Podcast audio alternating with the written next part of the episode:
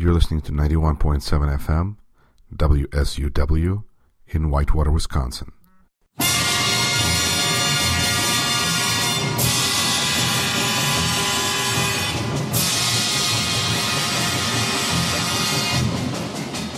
You're listening to WSUW 91.7 FM, The Edge in Whitewater, Wisconsin. This is Yuri Rashkin, and we're continuing with Rashkin Report.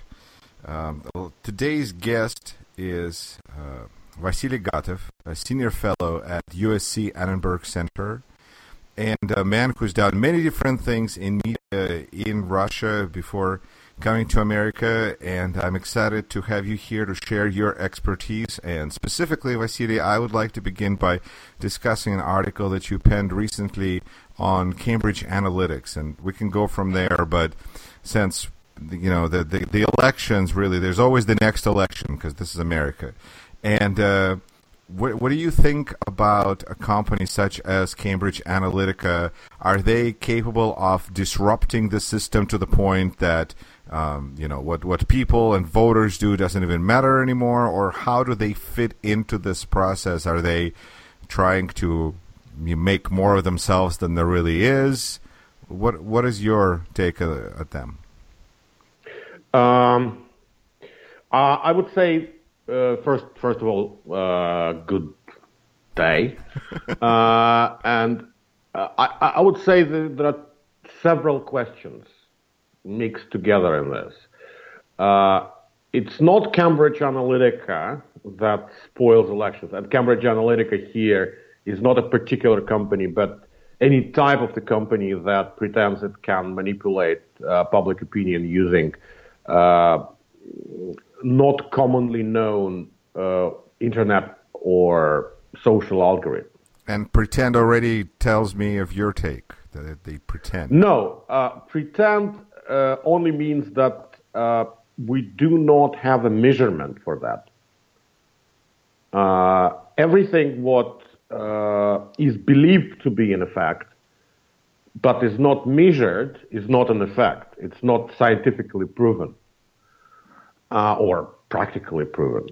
Uh, and, and also when we think about uh, such uh, proceedings, such long events like presidential elections, we're speaking about multiple, um, a multitude of factors that affect uh, uh, the outcome of, of of elections, of voting, uh, of which things that we may call uh, digital manipulation is the very last one to speak about. First of all, uh, it's a personality and the message that wins the election. Second, it's uh, the quality of work of uh, offline spin doctors and propagandists uh, who uh, developed this message, adapted to particular audiences, and blah blah blah. I mean, everything what is done during the campaign. And only on the third, and I don't think we have any proof that this is a decisive part. Only on the third level of discussion we may speak about additional instruments, additional tools uh, that are used in the digital domain where a lot of people, but not all of people, uh, now exist or I mean, consume news or develop therapy. Sure, but if you have a close election, then those tertiary tools become quite important, don't you feel? I don't feel so, and it is not logically proven. I, I, well, let's put it this way. I mean, since 2016, uh, we have an extreme interest to the question of uh, elections way in a very highly polarized picture. Sure. Uh, but where do you find this picture? Obama victory margin in 2008 was, if my memory kind of keeps me fine, it was about 11%. It was about 6% in 2004. So the polarization, of course, exists, but uh, number of people you need to affect is much larger than 60,000 disgruntled voters in Wisconsin and Pennsylvania. It's much larger. It's like millions. And in order to affect millions, your pressure, your information delivery to them should far exceed. I mean, like, I don't know. One thing is to launch a missile as such, and second is to send missile to Mars.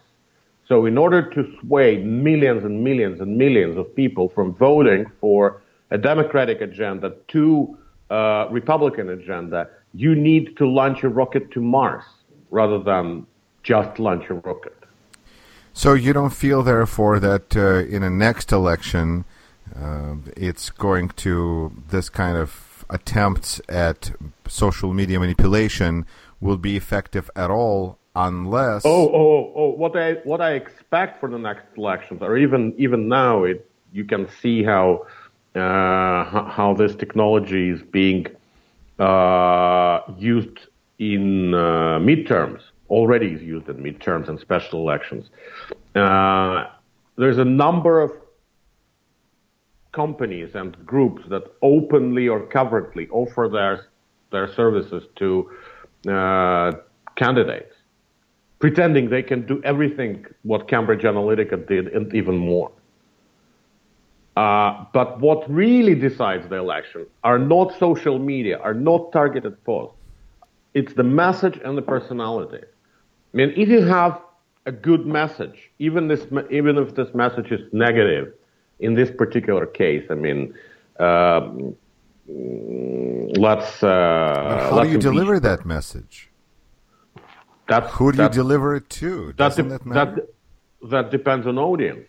That depends right. on, on, on the, uh, uh, uh, on the um, constituency.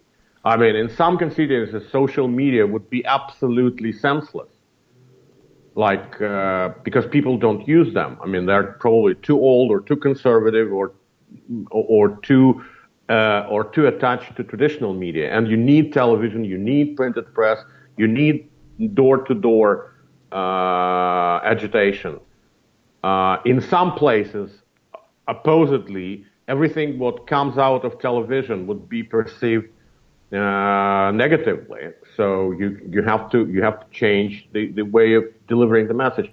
That's uh, I mean what, what what what I have written recently is that many people don't meet political technologists. They don't ordin- ordinarily know what these people know and do.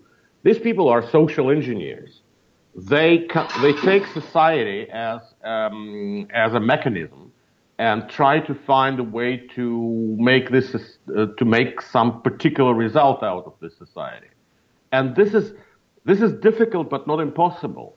And uh, in order to do so, they can employ this tool, another tool, third tool. Uh, as far as these tools are legal, I see no problem with that. I mean, the question with Cambridge Analytica is not about uh, whether or not uh, tools of this type should be employed or not, and whether it's um, fair. But the fact that Cambridge Analytica, because it was a British company, managed by British uh, people and um, and and actually receiving uh, a lot of uh, support from from another side of the ocean, uh, whether the work of this company for Trump campaign was legitimate. But this is not about the, the legitimacy of what they've done. It's about the decision of the Trump campaign or whoever it was to uh, to hire Cambridge Analytica. This is this has nothing to do about social media or Facebook or data breach or whatever. This is election law. So, so you see the problem is the company being hired in the first place when they're uh, essentially uh, owned or have some foreign. Uh, okay, I mean, uh, yeah, every every campaign every campaign employs Palantir.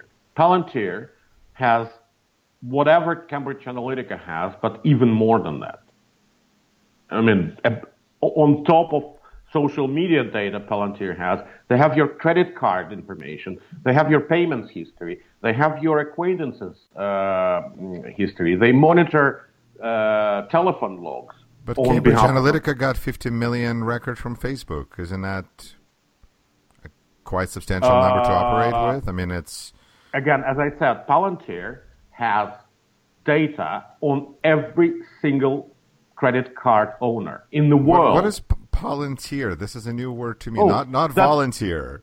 That's a that's a great thing. I mean, uh, it's a company uh, founded by one of the PayPal gang um, uh, members uh, and funded by Peter Thiel. Uh, and, and the idea is that using matching between social profiles, uh, cell phone data, and financial transactions, they can provide uh, a necessary intelligence to government and uh, mm, commercial organizations to uh, to do exactly what Cambridge Analytica does, but in much wider profile.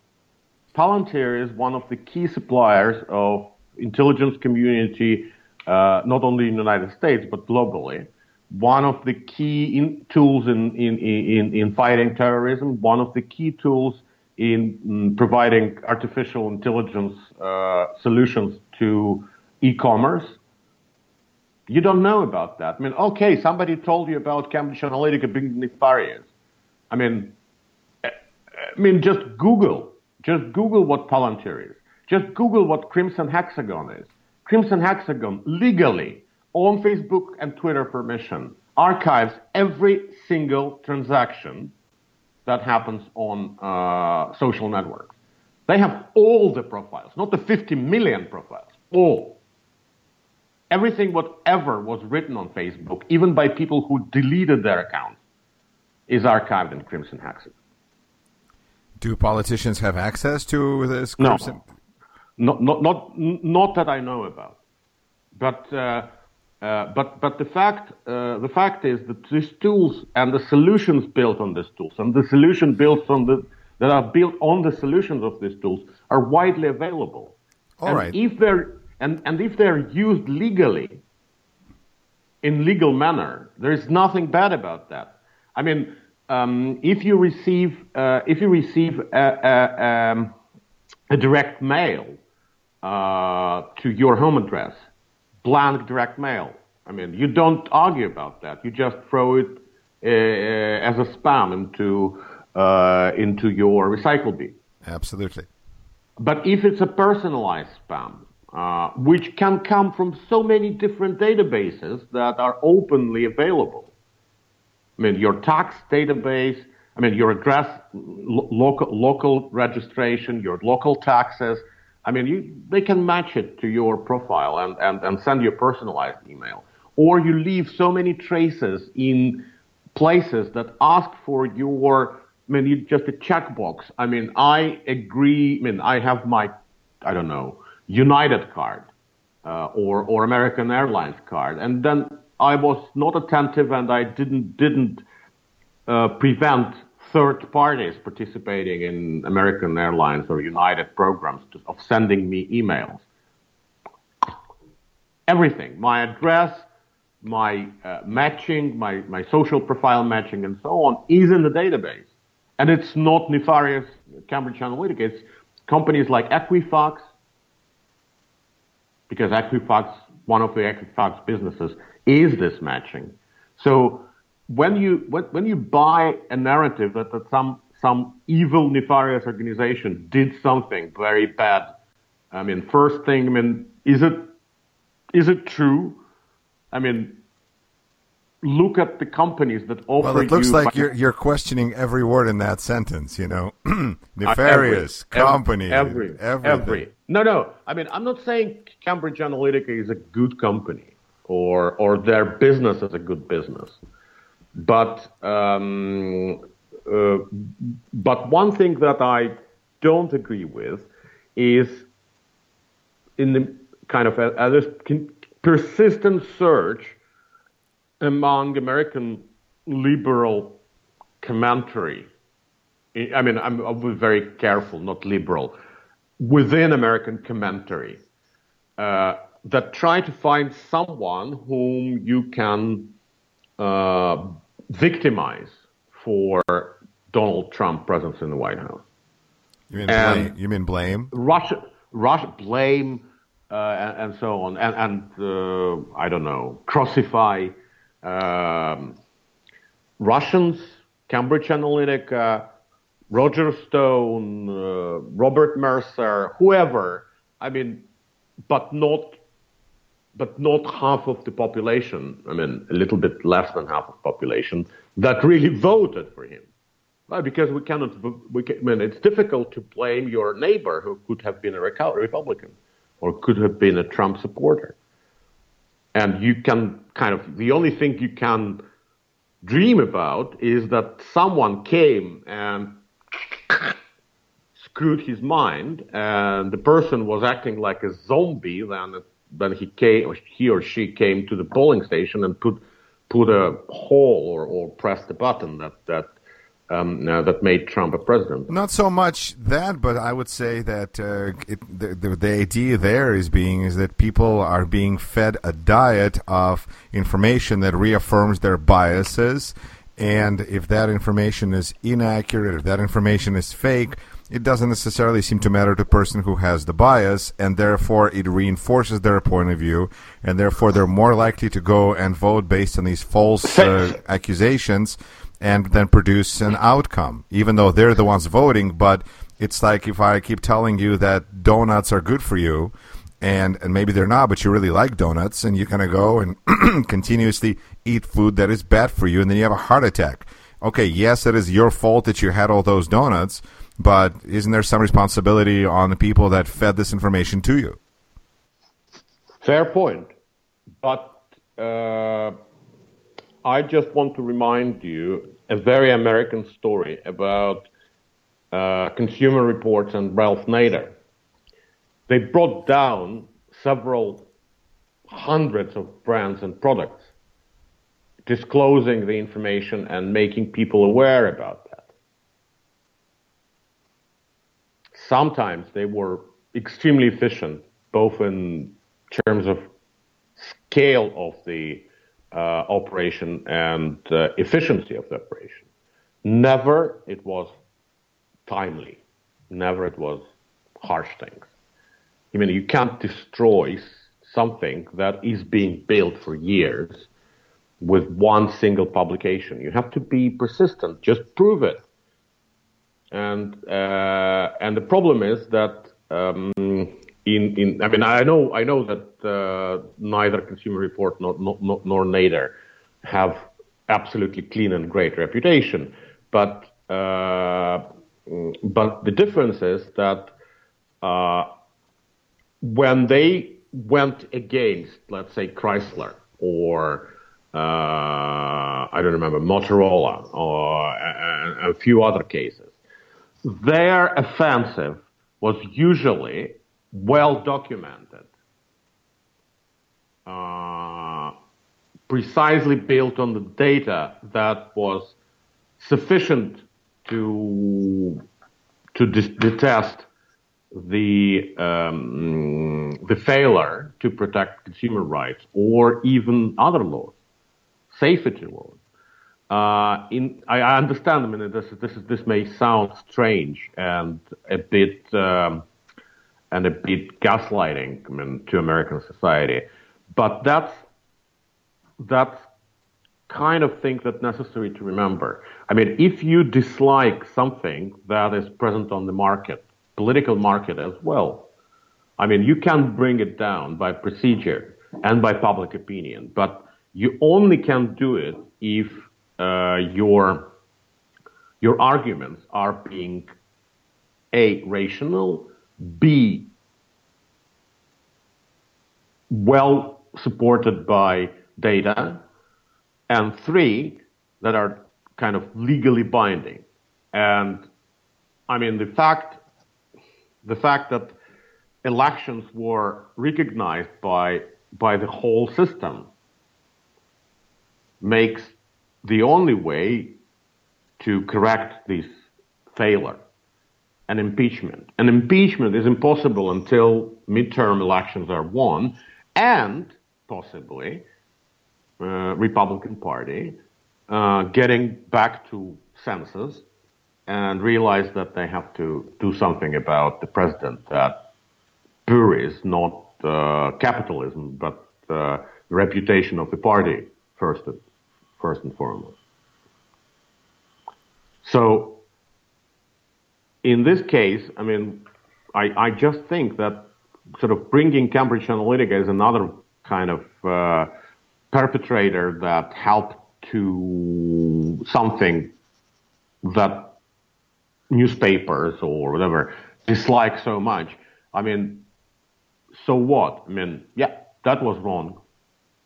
And especially in, the, this post-truth world where, where, where limits of moral have really shifted. I mean, we all see how they shifted. I mean, never in the history American president lied so much. Or, or when he lied, that was forgiven. I mean, it's almost 16 months when he's president, and he lies and lies and lies. So what? Anything changed?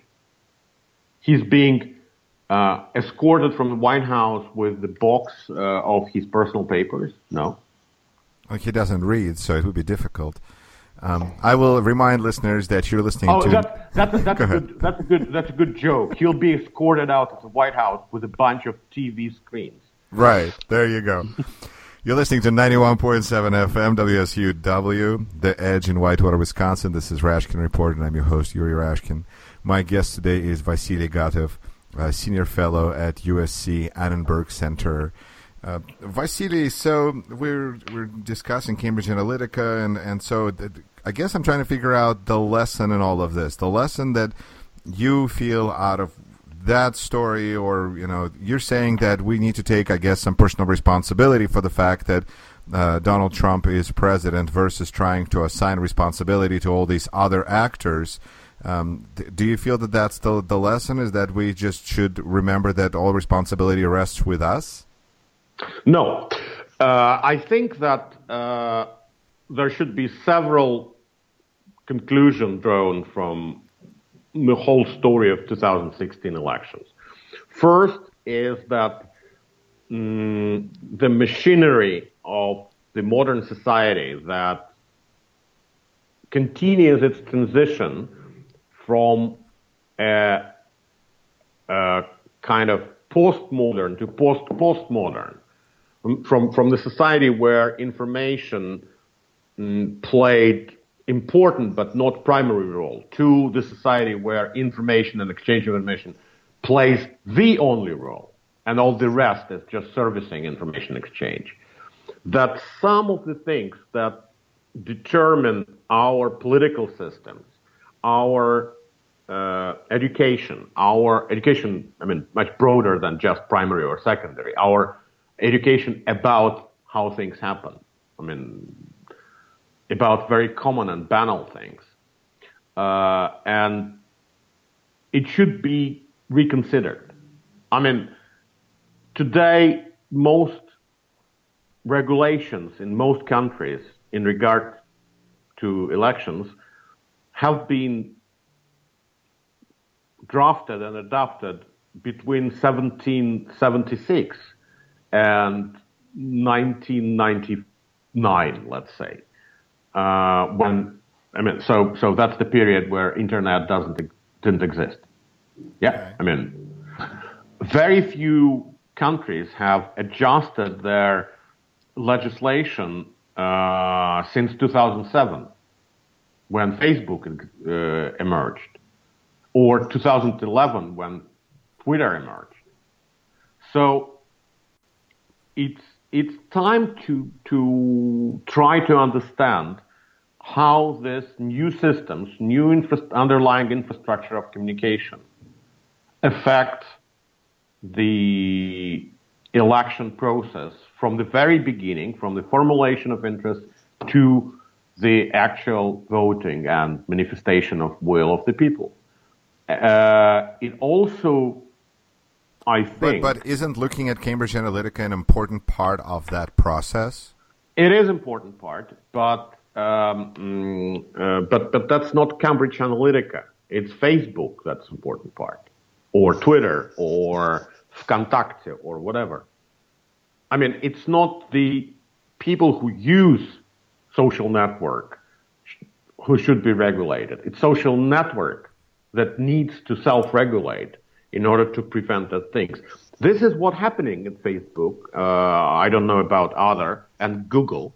Uh, uh, they they started to work on these issues about four years ago, um, probably more. I mean, at least about four years ago, this this process has surfaced.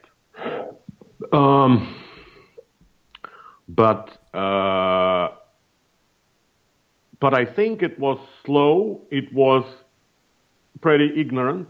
I mean, they, they, they really didn't listen to people who uh, tried to advise them from a humanitarian point of view. They said, "Oh, everything should be solved engineer- with engineering, I mean, with uh, computer computer algorithms." No, sorry. Mean, content is not created by robots and for robots. They, it's created by humans for humans. And, uh, and therefore, when you try to employ algorithms to, um, well, let's, let's use this word, censor content created by humans, uh, you immediately face uh, illegal scrutiny, scrutiny because people have their understanding of their rights. And uh, similarly to what is happening with uh, not only Cambridge Analytica, but in general, use of Facebook for political operations by kind of Russian Internet Research Agency or um, or people who created a fake news websites for commercial purpose and so on. This is not regulated. Nobody knows how to regulate it. Uh, nobody understands how this regulation should be designed within limitations that American Constitution, for example, American Constitution puts on the first in the First Amendment, that you cannot suppress any voice within the society. Uh, and well, I mean, there are uh, that, limits. We can't yell fire in a crowded theater, but you know. So maybe know, maybe there's a way to expand this to social media.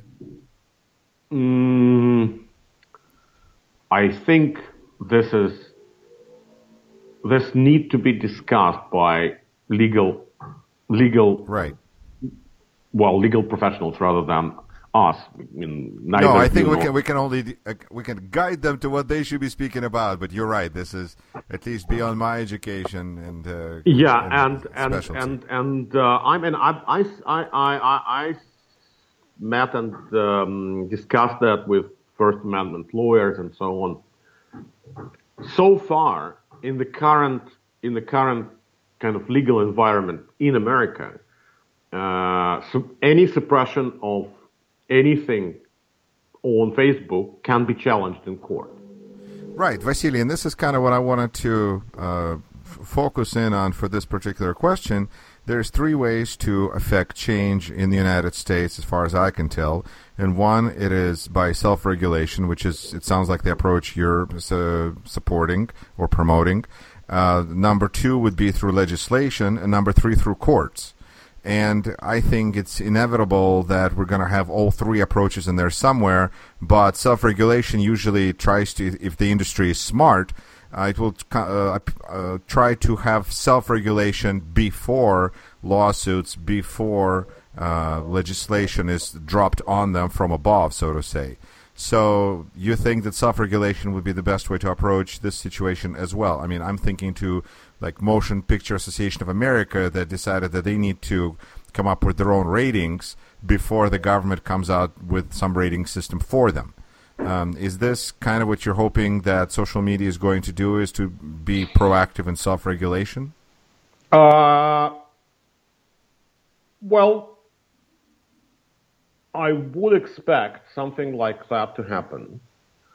Uh, the problem is that what we call social media companies, in fact, are it's three companies, and they are cutthroat competitors. That's the problem. Otherwise, uh, well, it's I still mean, not a monopoly. It's oligarchy, but it's not a monopoly. It's uh, I don't know how to say it. Uh, I know how to say duopoly, triopoly. In this particular case, we we speak about like fiveopoly.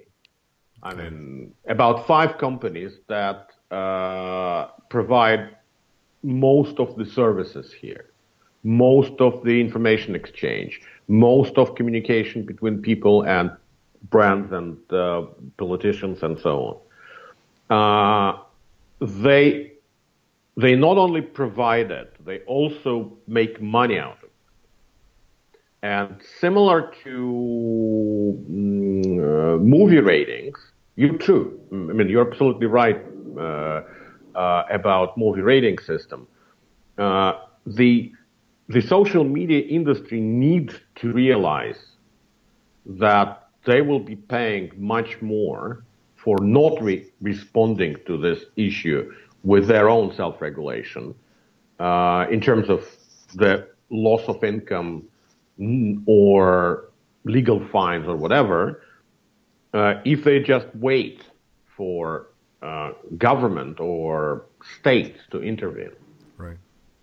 So, or courts. Uh, uh, I, I, just think that uh, that this is a very important discussion, and it's even more important discussion than what to do with um, foreign hostile powers that try to uh, to get onto mm, an American public discussion or whatever.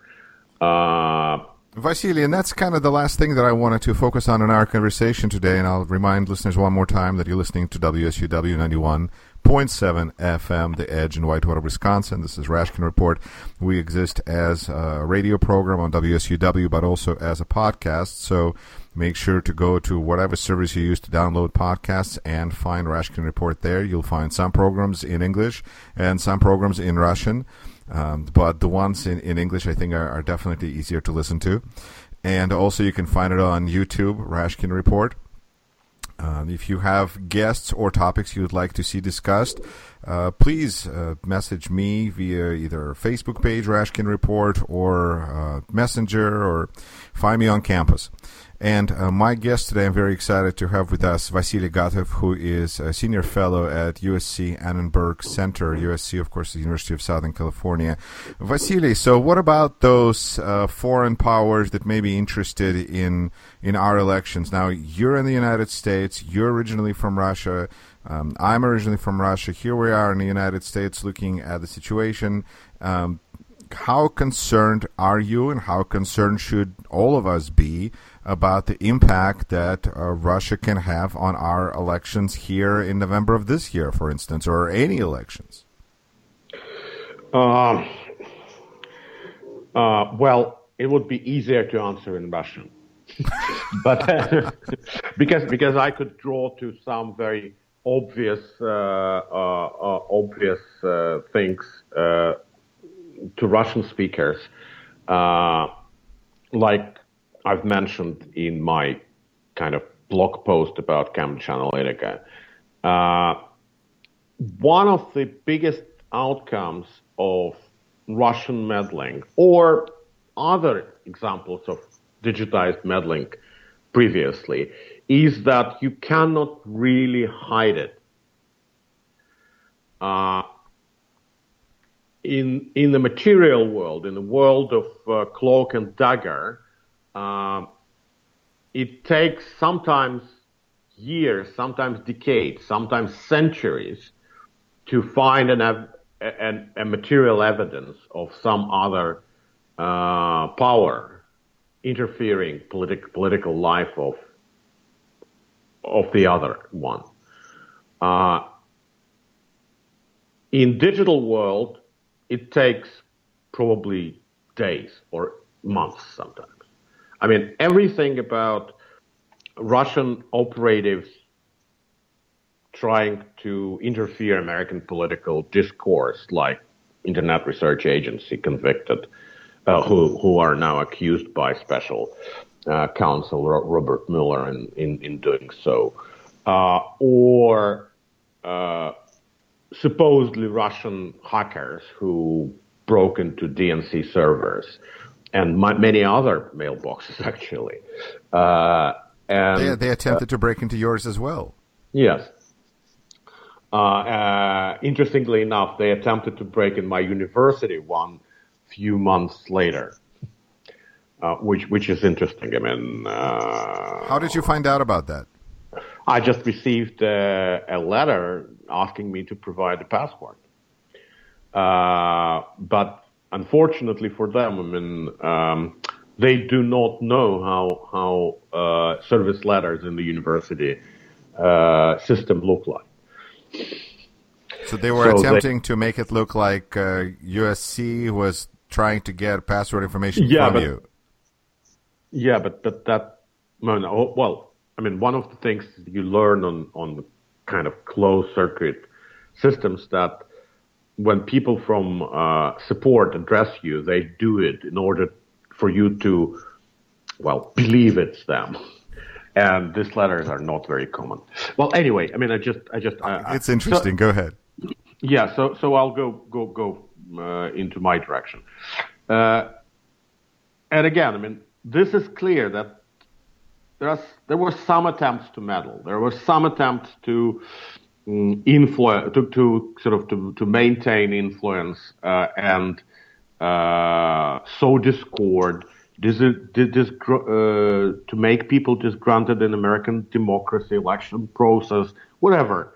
I mean, we don't really know exact goals that uh, Russian compendium of Russian actors here or but, supposedly Russian actors. But what will uh, it take it for, for it to stop? Do we have to bomb Kremlin? I mean, is there a simpler solution? That's that's that's uh, that's no silver bullet thing. I mean, there are no silver bullet here. Uh, you cannot you cannot stop uh, a government that has no public um, hinges Right. I mean, Russian government has no public interest at all uh, from doing something improper. Uh, and and there's no accountability whatsoever. Right.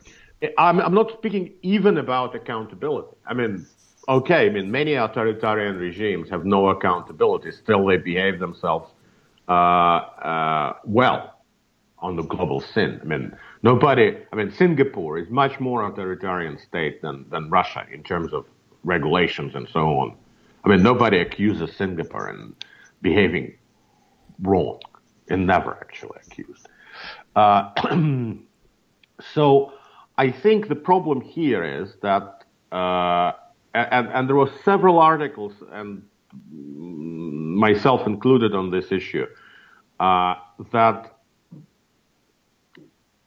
this big shift I was speaking uh, before. I mean, the shift in how societies uh, are designed in the new digital era.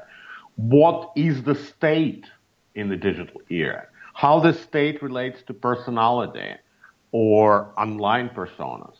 Uh, how people, how, how the state should access and regulate online communities that could be much bigger than the state itself.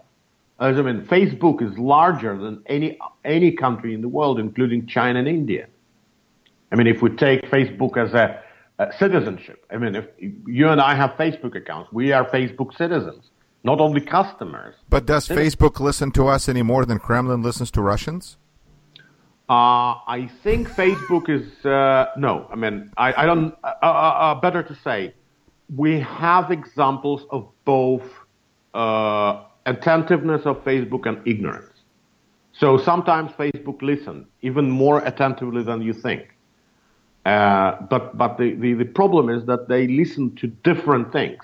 They make judgments about you as a user or you as a part of the American user pool or you as a part of male user pool or you as a part of the bearded man uh, man pool. Yeah, I mean, whatever. Uh, based on the data they have and you don't. So I'm a part of demographic. Absolutely. And possibly, I mean, if Facebook wanted to sway elections, as a company. They have much more capacity to do so, especially in the United States, far more than you can imagine. I mean, um, uh, Mark Zuckerberg, uh, or actually better to say, Mark Zuckerberg's algorithm uh, is a deity, is a deity to uh, several generations of Americans, but he doesn't use that, and probably will never use it. Similar, similar can be said about Google. Uh, I'm not, I'm not washing them from the failures that parts of this algorithm or parts of the capacities of this algorithm has been leaked uh, intentionally or um, or not to um, let's say bad players or or these players acquired this on their own. But but the thing is that that the whole technology the whole technology which you're using now is about 15 years old. I mean max max. I mean, all the people who created it are still alive. I mean, for example, for printing, for just printing, for, for movable type, it took not only the whole life of Johannes Gutenberg, but another century to become not even ubiquitous, just widespread. In the end of 16th century, so 100 years after Gutenberg uh, made his um, made his uh, inventions. Uh, there were still countries that have no printed books whatsoever. And now you speak about the technology that, that has been, become not only ubiquitous, but it's absolutely universally accepted by 3 billion people in 15 years. So does it mean that it will also disappear just as quickly? And are you looking at getting rid of your Facebook account? Uh, I was thinking about that, but completely on different uh, reasons. I mean, I'm, it's not that I'm not concerned about my privacy, but it just uh, takes sometimes so much time. Uh, so it's probably against my working interest. But uh, because I understand you need to kind of compact this, I mean, I, I can say, I mean, the problem is that the states as as as personalities as mm, I don't know as huge multi-human al- algorithms need to speak to social networks that are also like the states multi-personalized uh, multi multi-faces multi-faced uh, organisms and find some solution to that. Otherwise we'll will face development that is very much unnatural and mm, and very much similar to what uh, I don't remember what was the name of this pope who launched Counter Reformation uh, in 15. Oh, my history is not that good uh, for, for, for, for, this period. Uh, I think it was Julius the Sixth. Uh, that he will make he will make a mistake that will cost Catholicism and I mean the, the, the, the, footprint of the whole Europe. So I don't know. I really don't know. I mean, I, I think I think I think that's uh, when when when you don't have immediate solution. Not only me. I mean, nobody has this solution. Nobody can even pretend they have a solution. I mean, it's a time to sit down and speak. All right. So it appears that Pope Paul III is considered the first pope of the Counter Reformation. Uh, okay. So, so is the, is that is that Mark Zuckerberg? Is that Vladimir Putin? Who is Paul Paul III here? Uh, well, let's hope it will not be Silvio Berlusconi. All right. Vasily Gatov, thank you so much for being on the program. Always pleasure to talk to you, and uh, feel like we all learned a little bit. Thank you so much. Thank you. You're listening to Rashkin Report.